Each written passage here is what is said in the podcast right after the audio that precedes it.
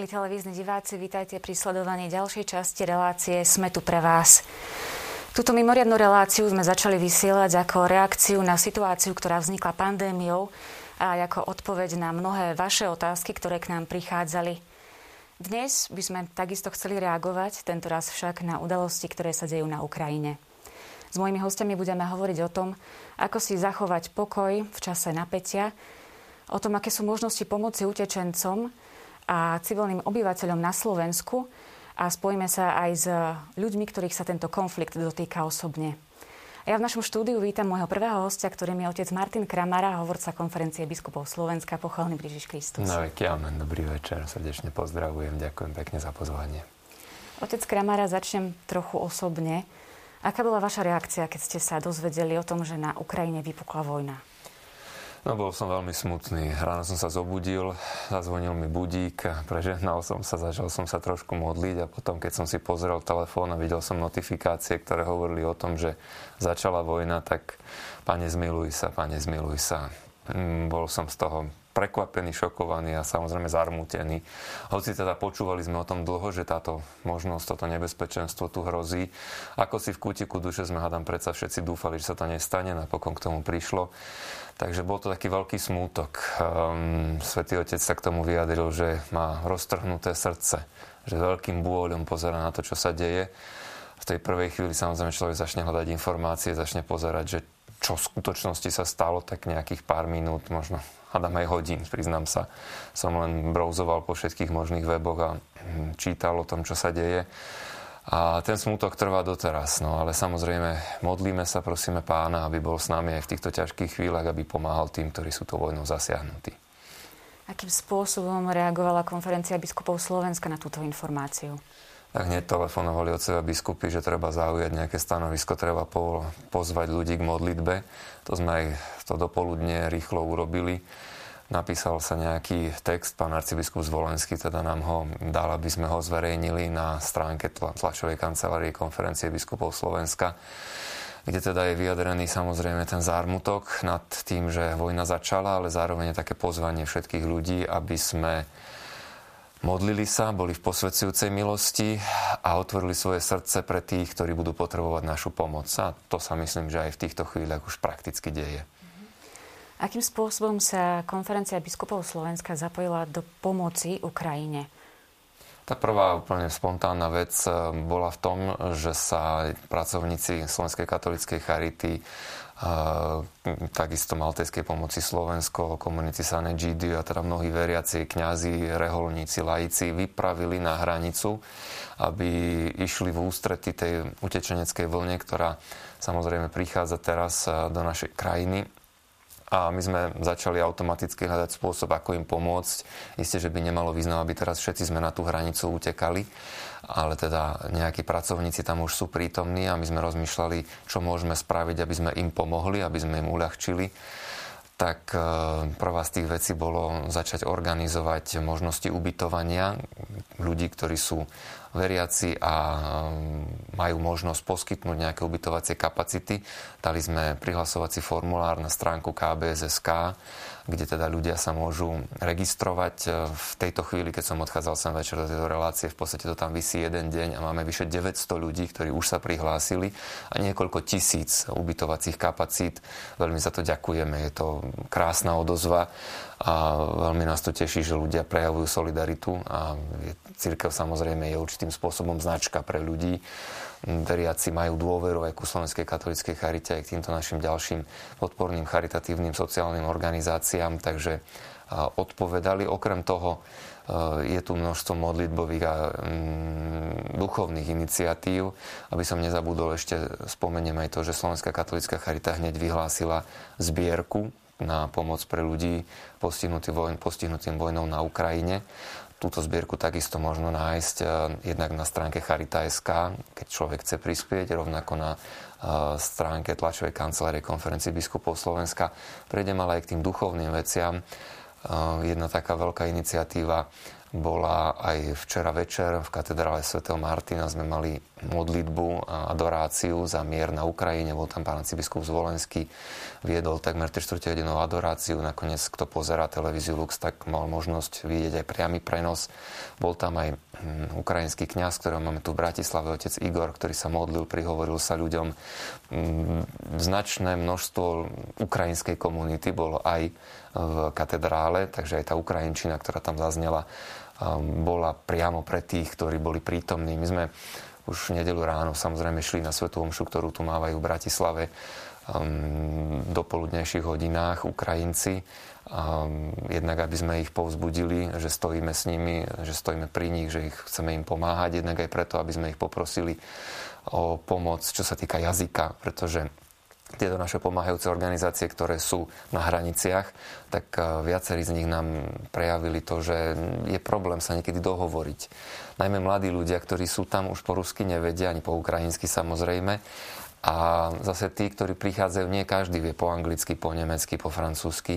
Ťažko je sa dohovoriť, eh, takže sme hľadali niekoho, kto by bol ochotný túto komunikáciu pomôcť nám s ňou.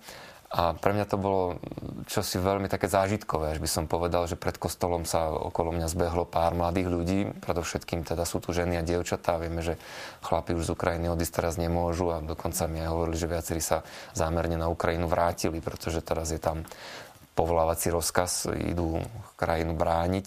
Ale teda tieto mladé ženy a dievčatá sa ma pýtali, vymenili sme si číslo, čo potrebujeme, ako by nám mohli pomôcť a v priebehu niekoľkých hodín narastal takmer geometrický počet tých, jak sa dokázali zorganizovať, dali si teda na Instagram nejakú takúto požiadavku, že prihláste sa, kto ste ochotní prekladať, kto ste ochotní zdvíhať telefón po ukrajinsky, lebo zriadujeme infolinku pre ľudí, ktorí budú prichádzať a stále teda prichádzajú, aby mm, našli tú informáciu, ktorú potrebujú a takisto e, viacerí z nich prejavili ochotu, že pôjdu priamo na tú hranicu, aby pomohli charitatívnym našim pracovníkom. Že toto, prepačte, hovorím to trošku tak chaoticky, lebo sa to valí, je toho pomerne veľké množstvo, ale teraz snažíme sa robiť, čo je v našich silách. Otec arcibiskup Zvolenský dokonca komunikoval s jeho blaženosťou Sviatoslavom Ševčukom, vrchným arcibiskupom Ukrajinskej grecko-katolíckej cirkvi. Ako vyzerala táto komunikácia a ako prežíva konflikt na Ukrajine e, katolická církev? Snažili sa teda naši otcovia, biskupy, arcibiskupy e, komunikovať e, s tými, ktorí sú na Ukrajine. Viem, že aj otec arcibiskup Cyril Vasil ešte volal so Sviatoslavom. Tým sa podarilo spojiť ešte telefonicky. On potom z toho, čo máme správy, sa museli zukrývať teda pred nebezpečenstvom vojny. Otec arcibiskup Zvolenský sa mu podarilo vymeniť niekoľko správ cez telefón kde teda mu vyjadril aj svoju podporu, aj naše modlitby, aj to, že urobíme čo je v našich silách, aby sme pomohli tým, ktorí z Ukrajiny utekajú. A následne teda um, pán biskup Vladika um, grecko-katolíckej cirkvi poďakoval otcovi arcibiskupovi. On nás on tom informoval, tak sme o tom dali trošičku vedieť aj ľuďom, aby vedeli, že snažíme sa aj takýmto spôsobom vyjadriť našu podporu. Pápež František vyhlásil Popolcovú stredu za deň pôstu a modlitby za mier. Sám ste hovorili teda, že má zlomené srdce z toho, čo sa deje na Ukrajine. Aké slovo má v tom, čo sa deje Svetý Otec? Čo môže urobiť on ako hlava katolíckej cirkvi, aby dopomohol k mieru?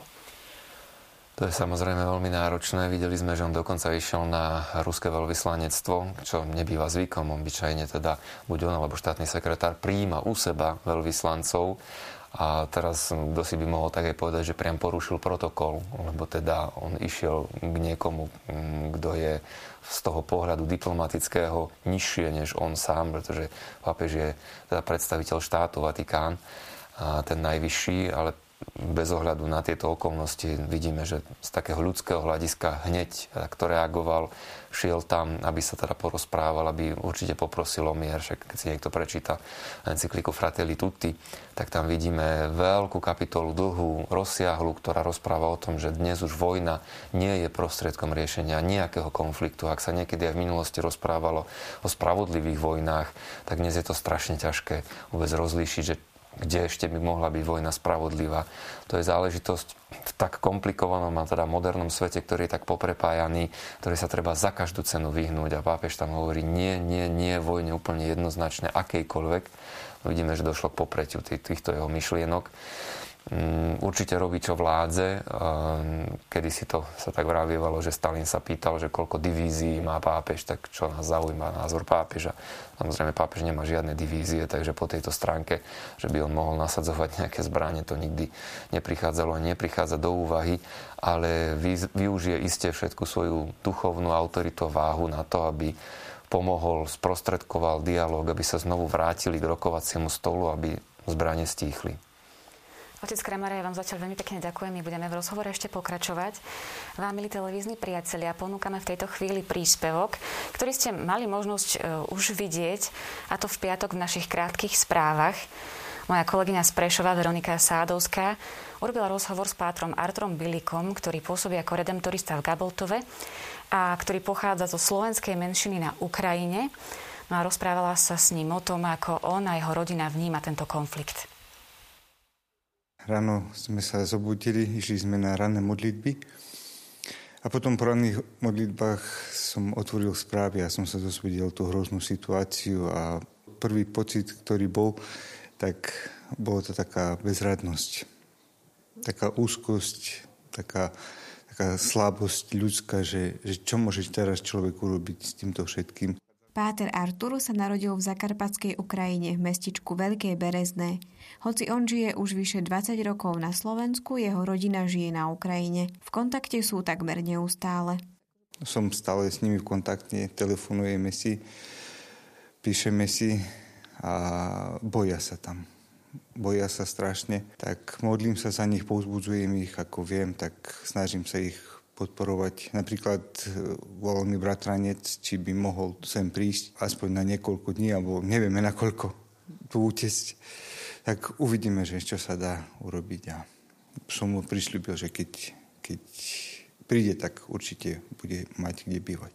Páter Artur pozbudzuje všetkých, aby sme sa modlili. Verili tomu, že dobro je silnejšie ako zlo a mali nádej v Bohu. Keď stratíme vieru v to, že Boh je nad tým všetkým, tak potom to už je zlá situácia. Potom my nemáme už potom čo ponúkať druhým. Ježiš Kristus napriek tomu, že zomrel na kríži, všetkým nám ponúkol nebeské kráľovstvo. A Lotrovi, ktorý bol pri ňom na kríži, povedal, že ešte dnes budeš v mojom kráľovstve. A myslím si, že to sú slova, ktoré sú také nádejné. Aj po našom živote pozemskom je ešte život, ktorý nám ponúka samotný Boh. Boh nás očakáva vo svojom kráľovstve a my tu na zemi máme šíriť to Božie kráľovstvo.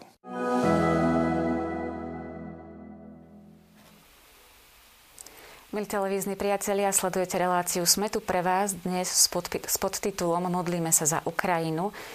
Ja pripomínam, že nám môžete aj do našej relácie písať kontaktné údaje. Uvidíte o malú chvíľu na svojich televíznych obrazovkách. Ak vás niečo trápi ohľadom toho, čo sa deje na Ukrajine, tak pokojne nám napíšte. No a my pokračujeme v rozhovore s mojim hostom, otcom Martinom Kramarom. Uh, otec Kramara, ako priami susedia Ukrajiny, na nás tak nejak viac dolieha to, čo sa tam deje. Z každej strany možno vyskakujú nejaké informácie o tom, že muži musia narukovať, koľko ľudí uteká z tejto krajiny, koľko ľudí zomrelo. A to v nás tak prirodzene vyvoláva emócie. Buď hnev, strach, ľútosť. Ako sa možno tak nenechať zaplaviť týmito informáciami? Ako s nimi pracovať? S emóciami? Do nejakej miery je to úplne prirodzené a ťažko tomu zabrániť, lebo by to asi nebolo ani normálne, aby človek eh, nedostal slzy do očí, aby sa možno nenahneval.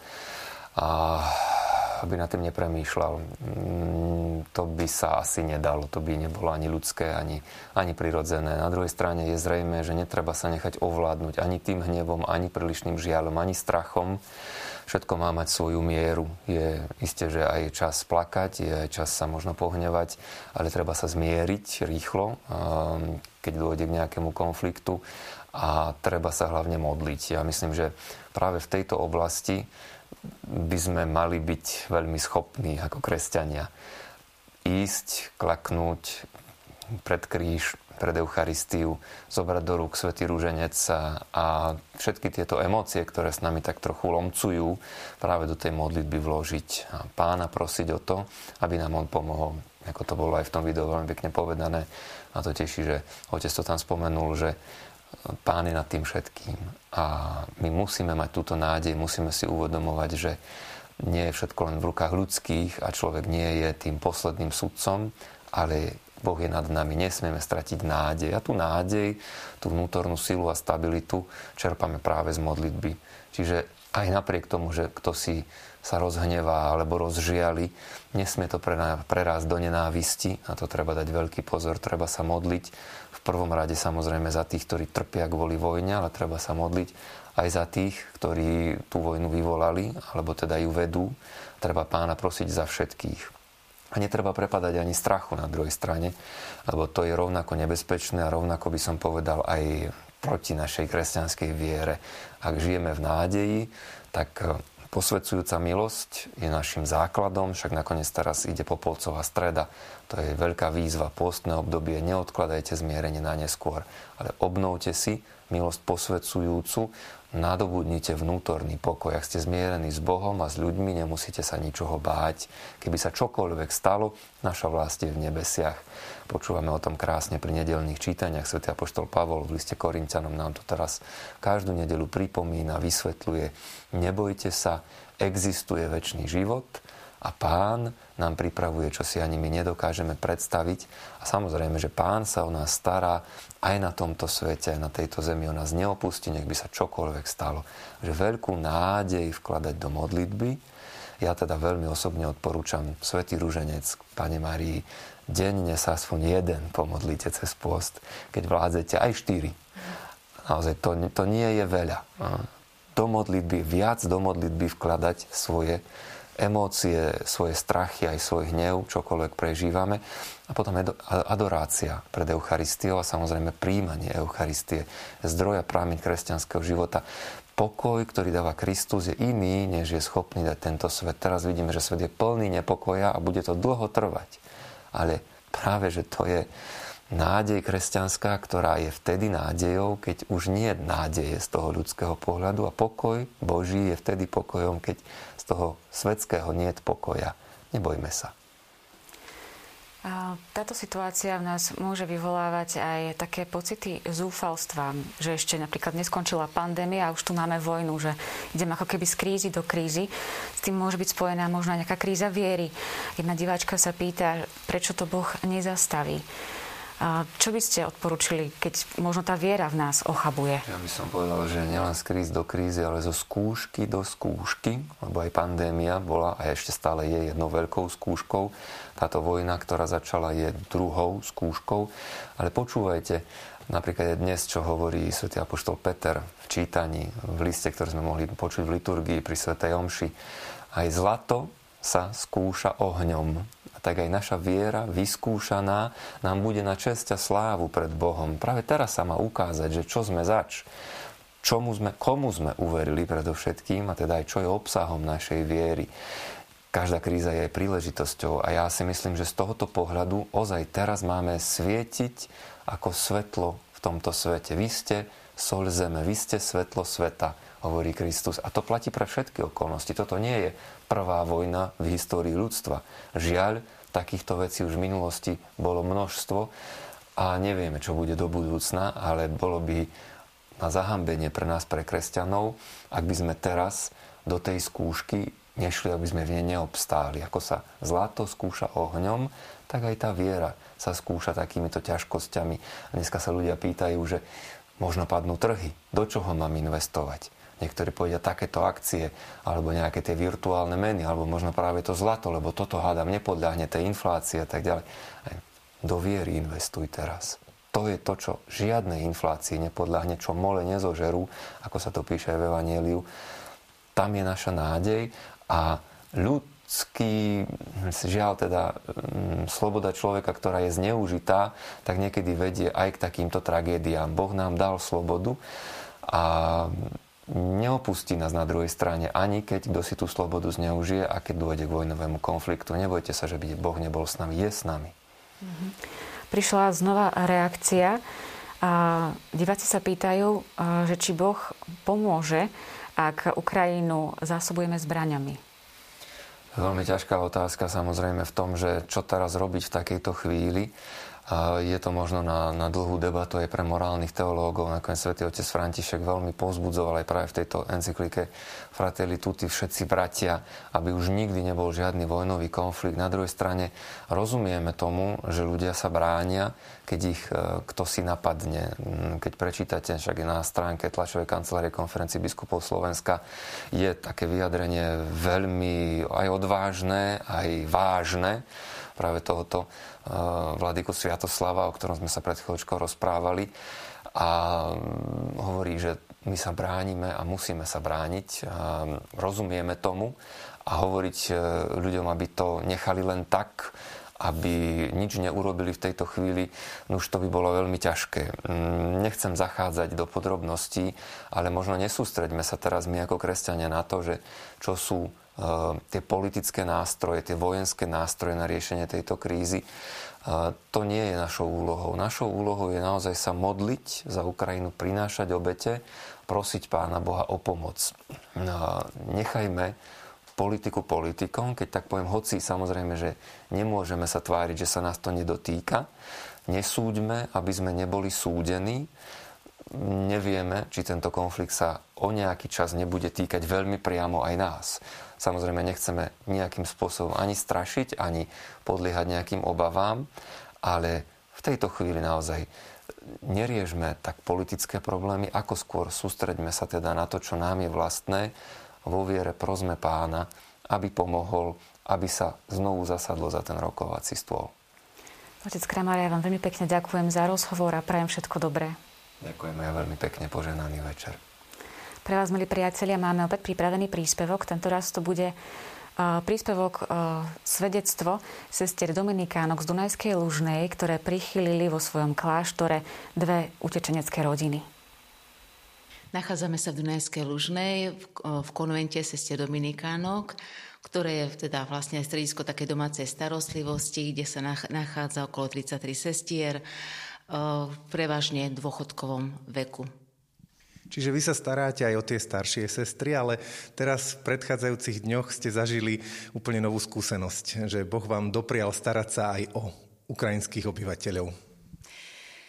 Tak piatok sme boli vyzvaní vlastne a poprosení jednou paňou z Rovinky, či by sme neprichylili ľudí, ktorí utekajú pred vojnou z Ukrajiny. Ako, to bola taká obrovská výzva pre nás, ktorá nás postavila pre takú novú situáciu, ale na ktorú sme naozaj odpovedali takým jednohlasným áno. A mm, sme radi, že sú tu. Že je tu 9 ľudí, 4 dospelí, dva manželské páry s 5 deťmi. Odkiaľ pochádzajú títo ľudia? Z okolia Odisy. Počul som, že mali za sebou veľmi strastiplnú cestu, že prišli po niekoľkých e, prebdených nociach. E, prechádzali cez Rumunsko a keďže teda mali prísť už sobotu večer, ale počasie bolo veľmi nepriaznivé, veľmi snežilo, na niektorých úsekoch pršalo, tak e, prišli až teda v nedelu včera popoludní. Ako sa to dostalo až k vám? Ako to, že práve v Rovinke, to je susedná obec, sa niekto ozval vám a oslovil vás ako sestry Dominikanky? Tak myslím, že sme spätí s touto farnosťou, teda aj s Rovinkou, ktorá patrí do farnosti Dunajská Lužna. A prišli. Prišli, zaklopali, oslovili a my sme otvorili a odpovedali na túto výzvu. Zažívate to evaníliové dajte a dostanete. Vy ste darovali, otvorili nielen dvere na kláštore, ale aj svoje srdcia. Zažívate aj to, že dostávate, že ste vy obdarované? No určite. Určite. Uh, a nielen my, ale myslím, že aj títo ľudia, ktorí sú tu, lebo ľudia neznámi, dokonca aj včera jeden úplne neznámy manželský pár, ktorý nám ani nepovedal, odkiaľ prišiel, keď sa dopočul, že tu sme ubytovali, alebo teda ubytova, ubytovali sme 9 ľudí, tak nám priniesol pre nich takú materiálnu pomoc, čo sa týkalo potravín. Ľudia sa mobilizujú, tak to je také veľmi pekné. A čo vidím aj na tejto komunite, kde sú síce sestry staršie, ale aj naozaj aj tie chore, ktoré boli mobilné, tak pomáhali či s uvoľňovaním priestorov, so stiahovaním. A myslím, že to prinieslo mm, aj pre našu komunitu nedávať dôraz na veci, ktoré nie sú podstatné, ale na, te, na tie podstatné. Že naozaj, možno aj také veci, také vzťahové, vzťahové, ktoré sú, kde niečo možno niekedy zaiskrí, toto sa naozaj teraz posúva na bok ako totálne nepodstatná vec v našich životoch. Osobne za seba hovorím, prežívam pokoj a takú vnútornú rado, že robíme všetko, čo môžeme, a verím, že mm, Boh to odmení a Boh je silnejší ako to zlo.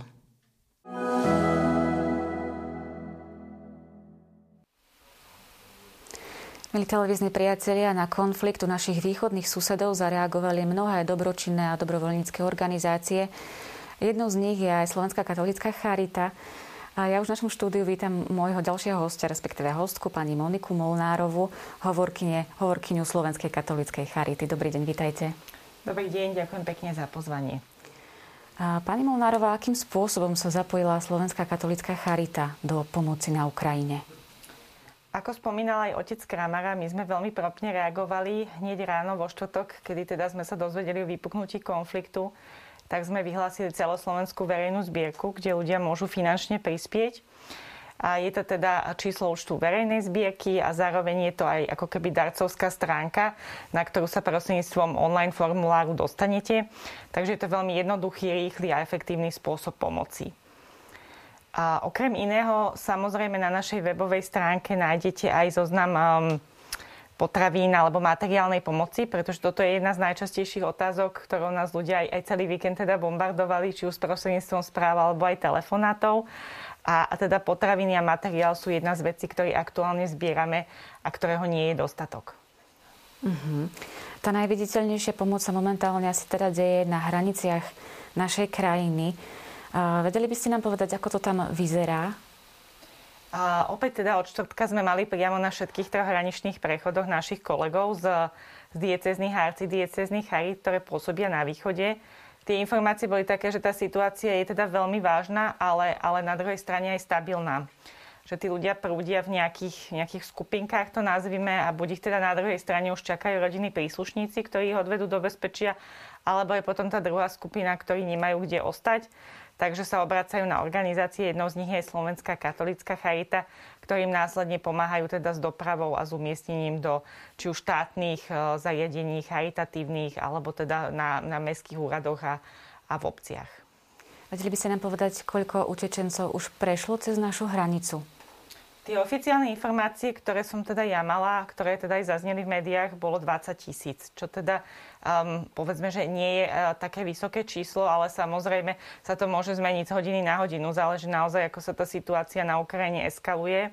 A ako som spomínala, je to pokojné, ale, ale stále je to vážne a treba tomu venovať tú patričnú pozornosť. Mhm. Vedeli by ste na druhej strane povedať, koľko ľudí je zapojených do pomoci utečencom? Uh, nedá sa to priamo zrátať, lebo jedna vec sú teda kolegovia, ktorí sú priamo na tých hraničných priechodoch, druhá vec sú, sú stovky dobrovoľníkov, ktorí pomáhajú po celom Slovensku. Nám sa teda vlastne registrovali hneď po vypuknutí krízy. Niektorí pomáhajú s prekladom, niektorí už so spomínanou dopravou, niektorí, ja neviem, balíčkujú potravu, potravinovú pomoc alebo podávajú čaj priamo vlastne Ukrajincom, ktorí sa dostanú na naše územie. Takže sú to naozaj že stovky. Mm-hmm.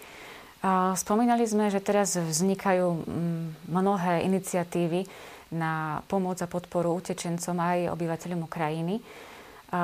Koordinujete to ako Slovenská katolická charita nejakým spôsobom, aby tá pomoc bola čo najefektívnejšia? S kým všetkým spolupracuje Slovenská katolická charita? A, tak okrem nás sa samozrejme do pomoci za, zapojili aj ďalšie slovenské a, neziskové organizácie. My ako Slovenská katolická charita máme obrovskú výhodu, že sme teda naozaj členom toho spoločenstva európskeho alebo celosvetového, čiže Caritas Európa, Caritas Internationalis. Takže naozaj tú podporu dostávame či už od susedných štátov, ale teda aj ostatných európskych. Mne osobne sa teda dneska ozvali kolegovia či už z Norska, z Veľkej Británie, z Nemecka a teda z Čiech, Rakúska a, a z Polska, ktorí majú jednak záujem o materiálnu pomoc a teda chcú poslať, že konvoje sem k nám na Slovensko na východné hranice, ale teda zaujímali sa aj o tú konkrétnu finančnú pomoc. Takže nesmierne sa teda tomu tešíme a ja musím povedať, že v prípade ako tej Moravy je vidieť obrovskú vlnu solidarity ľudí.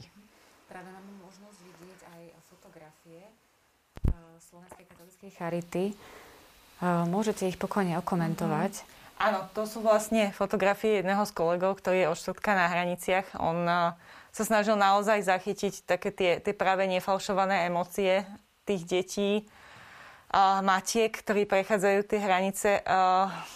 Je, to, je to ako...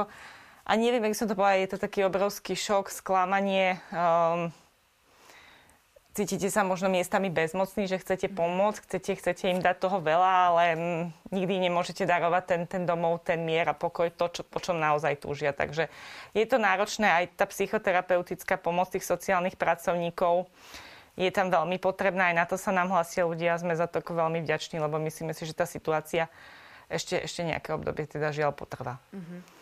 Teda zabezpečujete zrejme hlavne to teplo a jedlo. Uh, mnohí ľudia možno chcú pomôcť, ale nevedia mm. ako. Akým spôsobom sa teda môžu prihlásiť, akým spôsobom môžu pomôcť svojou troškou k tomu, aby, aby pomohli týmto, týmto ľuďom? Tak my sme to u nás na našej stránke charita.sk rozdelili do takých troch alebo z štyroch skupín to nazveme. Jedna je teda tá finančná, tu sme spomínali, potom je materiálna, tam naozaj nájdu ten zoznam všetkých, všetkých trvanlivých potravín, hygienických pomôcok a teda materiálu to by sme ich možno tak poprosili alebo usmerili, že naozaj aby si to pozrieť, lebo niekedy je zbytočné, že nám nosia kabaty alebo paplony, ak, ak nie sú potrebné, že radšej sa zamerať naozaj na to, čo je v zozname, my ho pravidelne teda aktualizujeme. Potom je tá dobrovoľnícka pomoc, už sme ste spomínali. No a tá štvrtá skupina je registrácia o ubytovanie. Táto iniciatíva vznikla v spolupráci s konferenciou biskupov Slovenska. Takže naozaj tie rodiny, jednotlivci, penzióny, ktoré majú tie ubytovacie kapacity a majú záujem, tak sa môžu prostredníctvom formuláru prihlásiť. Mhm. Kde, kde ľudia nájdu tieto informácie? Ako sa k ním dostanú? Ako som spomínala, všetky sú na webovej stránke charita.sk, ale taktiež ich pravidelne aj na našich sociálnych sieťach uverejňujeme. Má Slovenská katolická charita aj tými, ktoré pôsobia za hranicami? Áno, my vlastne na Ukrajine pôsobíme od roku 2014 v rámci projektu Adopcia na dielku. Je to teda projekt, kde si môžete pravidelnou sumou každý mesiac takýmto spôsobom adoptovať dieťa na dielku a vy mu vlastne finančne pomáhate zlepšiť prístup k vzdelávaniu. A títo koordinátori, ako keby centier aj tej adopcie na dielku pôsobia priamo na Ukrajine, čiže máme od nich aktuálne informácie, ako sa majú deti Tie posledné informácie boli, že sú všetky v poriadku, ale samozrejme teda dochádzajú či už základné potraviny na pultoch, je nedostatok benzínu a tá situácia sa tiež zhoršuje z hodiny na hodinu. Uh-huh. Uh, vedeli by ste uh, povedať možno, že uh, ako čo najefektívnejšie pomôcť týmto ľuďom, možno ako si tak nejak zdravo zhodnotiť svoje možnosti, že teda nebudem volať niekoho k sebe bývať, keď na to nemám možnosti. No čo sa týka tej materiálnej pomoci, naozaj celý víkend sme odporúčali ľuďom, aby nechodili na hranice, pretože to vytvára jednak, jednak zápchy, jednak určitý chaos, čiže naozaj je vždy dobre kontaktovať danú organizáciu, či už tu našu aj dieceznú, arcidieceznú alebo eparchiálnu charitu a, a teda dohodnúť sa s nimi nejak inak. Aj čo sa týka toho ubytovania, tie priority sú, že chceme najprv ich umiestňovať ako keby v štátnych, verejných zariadeniach a potom, keď bude nedostatok toho, tak eh, sa budú vlastne kontaktovať jednotlivci. Čiže ako ste aj sami povedali, zvážiť tie svoje možnosti a teda nepoceniť to, lebo určite to bude dlhodobejší proces. A ja vám veľmi pekne ďakujem za rozhovor, ďakujem, že ste prišli. A možno na záver ešte jedna otázka. Čo vám pomáha zachovať si možno taký nadhľad nad tým, čo sa deje? Sú to veľmi náročné dni. Ani neviem, ako to dávame s kolegami, lebo človek je v jednom kuse. A jednak je to tá viera a viera na to, že naozaj príde to zlepšenie, alebo teda, že sa to, že sa to podarí na dobre obrátiť, ale aj nejaké to pozitívne myslenie, že snažiť sa tie správy selektovať, nesledovať len také tie negatívne správy a, a, a nájsť si priestor na tú psychohygienu, tak by som to nazvala. Ďakujem veľmi pekne a prajem veľa Božieho požehnania do toho, čo robíte a celej uh, slovenskej katolíckej charite. Ďakujem pekne aj za pozvanie. Ja verím, že tieto informácie pomôžu a držme si všetci palce a majme, majme vieru. Ďakujem. Milí priatelia, do pomoci utečencom sa zapojilo aj pastoračné centrum Anky Kolesárovej vo Vysokej nad Uhom. A práve teraz si pustíme video, ktoré natočil tamojší kaplán otec Tomáš Tupta. Dietky Božie zlaté milované, tak vás pekne pozdravujeme tu na z domčeka blahoslavenej Anky Kolesárovej tak e, ako už možno ste sa aj mohli dozvedieť, situácia je momentálne taká, že kritická ľudia prichádzajú.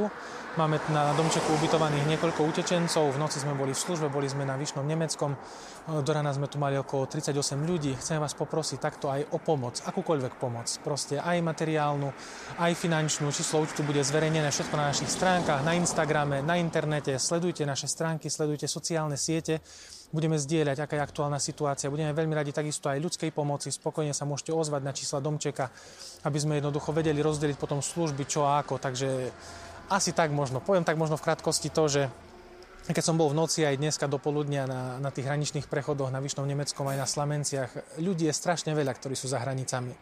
Ľudia čakajú, sú to matky s deťmi. Otcov berú do vojny, matky s deťmi ostávajú na hraniciach, prechádzajú aj na Slovensko. Čiže čokoľvek by sme vedeli, akokoľvek by sme vedeli pomôcť, budeme vám skutočne veľmi vďační. Takže očakávame, že v najbližších dňoch bude o mnoho, o mnoho viac ľudí. O mnoho viac ľudí. Momentálne ľudia čakajú okolo 12-13 hodín na hraniciach, kým sa dostanú na Slovensko. Takže snažíme sa im pomôcť, aspoň ten aj nejaké ubytovanie, strávu, proste čokoľvek, čokoľvek. Ďakujeme za všetky modlitby, za každú vašu pomoc a, a prosíme, neste nás aj takto ďalej.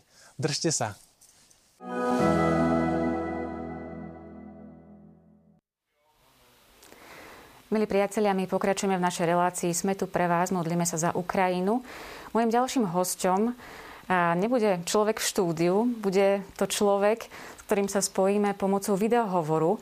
A je to pán Radoslav Dráb z organizácie Úsmev ako dar, ktorý spolu so svojím tímom dostal, sa, sa dostal za hranice Ukrajiny a um, poskytol tam civilnému obyvateľstvu humanitárnu pomoc. Takže ja už vítam pána Drába. Počujeme sa? Dobrý večer do štúdia. Áno, ja vás počujem veľmi dobre. Dúfam, že aj vy mňa a naši televízni diváci. Áno, tešíme sa, počujeme sa.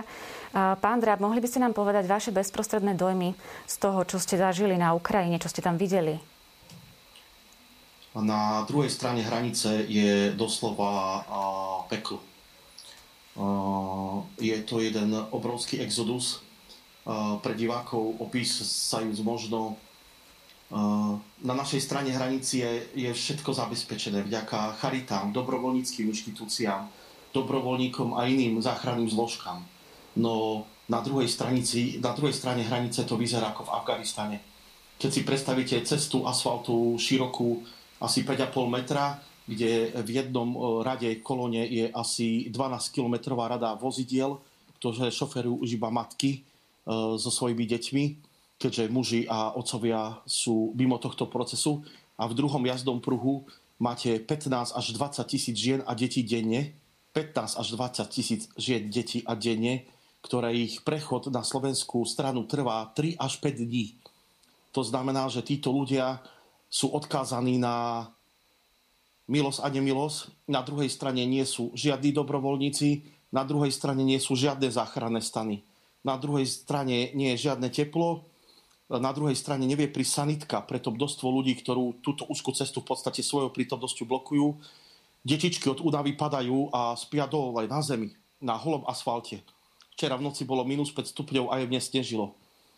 Po troch, štyroch takýchto vyčerpávajúcich dňoch sa reálne tieto ženy vedia dostať na slovenskú stranu hranice a je veľmi tragické pozerať na maličké deti, ako spia na našej colnej závore, doslova prevesené cez ňu. Prechod e, našou hranicou je doslova pre nich vykúpením.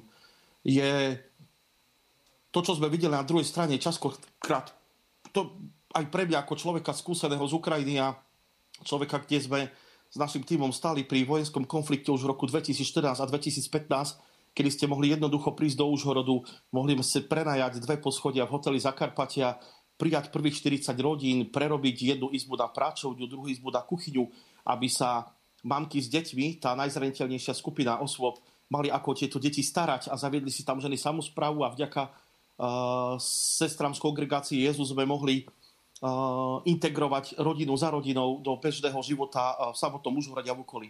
Dnes je situácia iná. Túto kolónu sprevádza akýsi každých 100 metrov horiaci asfaltový súd kde si môžete e, ohrieť ruky, píšať a kakať, nemáte kde ísť. Môžete ísť do lesa napravo, naľavo. Ľudia strácajú reálne pojem o čase, lebo telefón sa vám vybije a sa orientujete iba podľa toho, či je tma alebo svetlo. A ľudia padajú vyčerpaním, mnohí sa nakazia. Nakazia sa buď covidom, alebo deti sú veľmi podchladené, choré, kašlu, majú horúčky a na slovenskú stranu prichádzajú vysoko oslabené, častokrát v nočných alebo nadranných hodinách. Takže na druhej strane jeden, jeden obrovský exodus, ktorý si my ani nevieme predstaviť. Na našej strane je vďaka Bohu všetko. Na druhej strane zatiaľ nie je nič. Preto aj my mobilizujeme náš tým, ktorý máme na druhej strane hranice. Sme radi, že máme tým na tej druhej strane, ktorý vedie sestrička, Maristela, sestrička Marieta z kongregácie Jezu a vďaka našim intervenčným psychologom a sociálnym pracovníkom začíname distribuovať túto pomoc, túto teplú pomoc priamo k týmto ľuďom. Uh, nevieme pomôcť všetkým. Bude to taká kvapka v mori, ale veríme, že aj more z kvapiek. Čo konkrétne ste priniesli týmto ľuďom a ako ste im pomohli? Uh, je veľmi smutné, že až po piatich dňoch od vypuchnutia konfliktu sa podarilo dostať nám prvé slovenské humanitárne vozidlo na druhú stranu my sme sami neverili, čo nás čaká na druhej strane. Jednak tento Armagedon, tento obraz, ktorý sme videli tak z filmov z Afganistanu a čakal nás uh, pán gubernátor uh, oblastnej to je druhý človek po prezidentovi republiky, po pánovi Zelenskom, ktorý nám ďakoval, že ste prišli.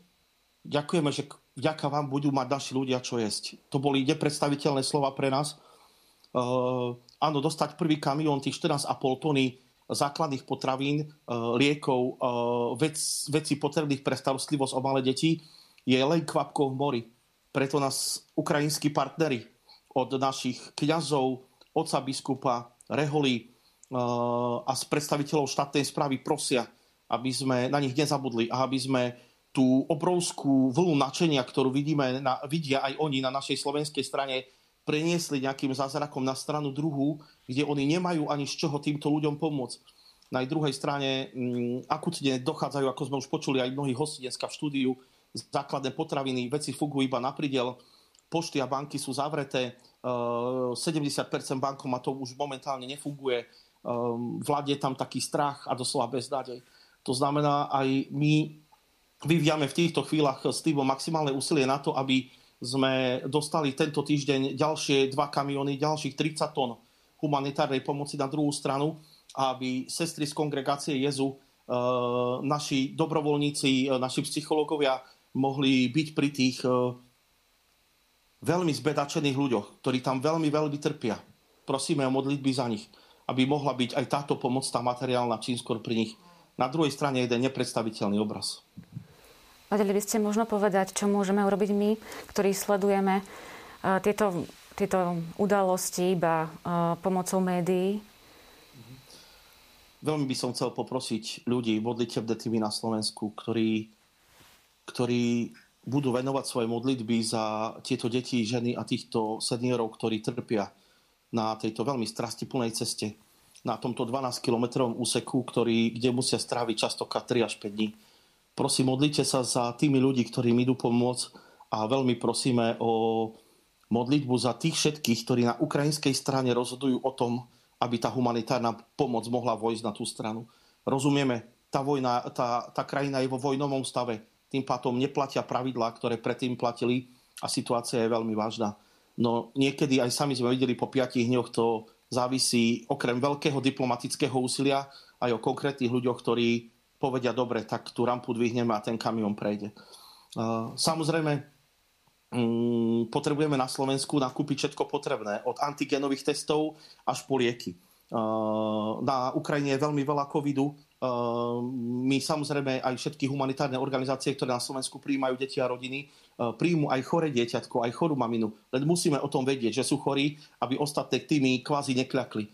Preto potrebujeme nakúpiť veľmi súrne uh, antigenové testy. Som veľmi rád, že pán profesor Krčmery s otcom arcibiskupom Cyrom Vasilom zachytili túto vlnu práve a že už naplno odteraz testujeme, ale 2000 testov na, vo vyšnom Nemeckom nám dôjde veľmi rýchlo, ak 12 tisíc ľudí prejde touto hranicou len za jedný deň. Zároveň nás naše týmy na Ukrajine prosia o finančné prostriedky, ktoré vieme dostať na druhú stranu a tam kupovať stany, ohrievače, varné nádoby, uh, nie je žiadnou tajnosťou, že na Ukrajine prišla doba kešu. máte zavreté banky, bankomaty, hotovosť je asi tou najcennejšou devízou. Áno, nám sa to zdá to trochu neprirodzené, ale dneska je to tak. Kto tam má akékoľvek zdroje, tak vie aspoň zabezpečiť potreby. Takže prosia nás naše týmy, aby, aby sme získali potrebné finančné zdroje na Slovensku, ktoré vieme distribuovať diplomatickou cestou, to znamená bezpečnou cestou na druhú stranu hranice, aby mohli svoje pozície rozšíriť na čo najväčšom úseku na tejto 12 km strati plnej ceste. Pán Dráb, ja vám veľmi pekne ďakujem za toto vaše svedectvo a vyprosujem vám veľa Božieho požehnania do celej vašej činnosti a teda nech sa vám darí v tom, čo robíte. Nech pán vypočuje vaše slova. Ďakujeme za podporu celému Slovensku a, a nech pán žehná televíziu Lux za to dobro, e, ktoré sa tak šíri. Je to taká dobrá infekcia, ktorá ide z vašej televízie, tá infekcia dobra tu teraz veľmi potrebujeme. Ďakujeme takisto. Milí priatelia, Mám pre vás ešte jednu informáciu. My ako televízia sme sa takisto rozhodli zapojiť do modlitieb za pokoj a mier na Ukrajine. A preto, možno ste si už tieto zmeny všimli, sme od nedele do piatku zaviedli vždy o 19. hodine večer rúženec naživo z našej kaplnky. Po, nej, po ňom bude teda ako tradične o 19.30 Sveta Omša a po Svetej Omši bude krátka eucharistická adorácia takisto na tento úmysel. No a vždy v nedeľu o 20.30 bude takisto adorácia, ku ktorej sa môžete pripojiť. To je z mojej strany už všetko. Veľmi pekne vám ďakujem za pozornosť a prajem ešte požehnaný večer.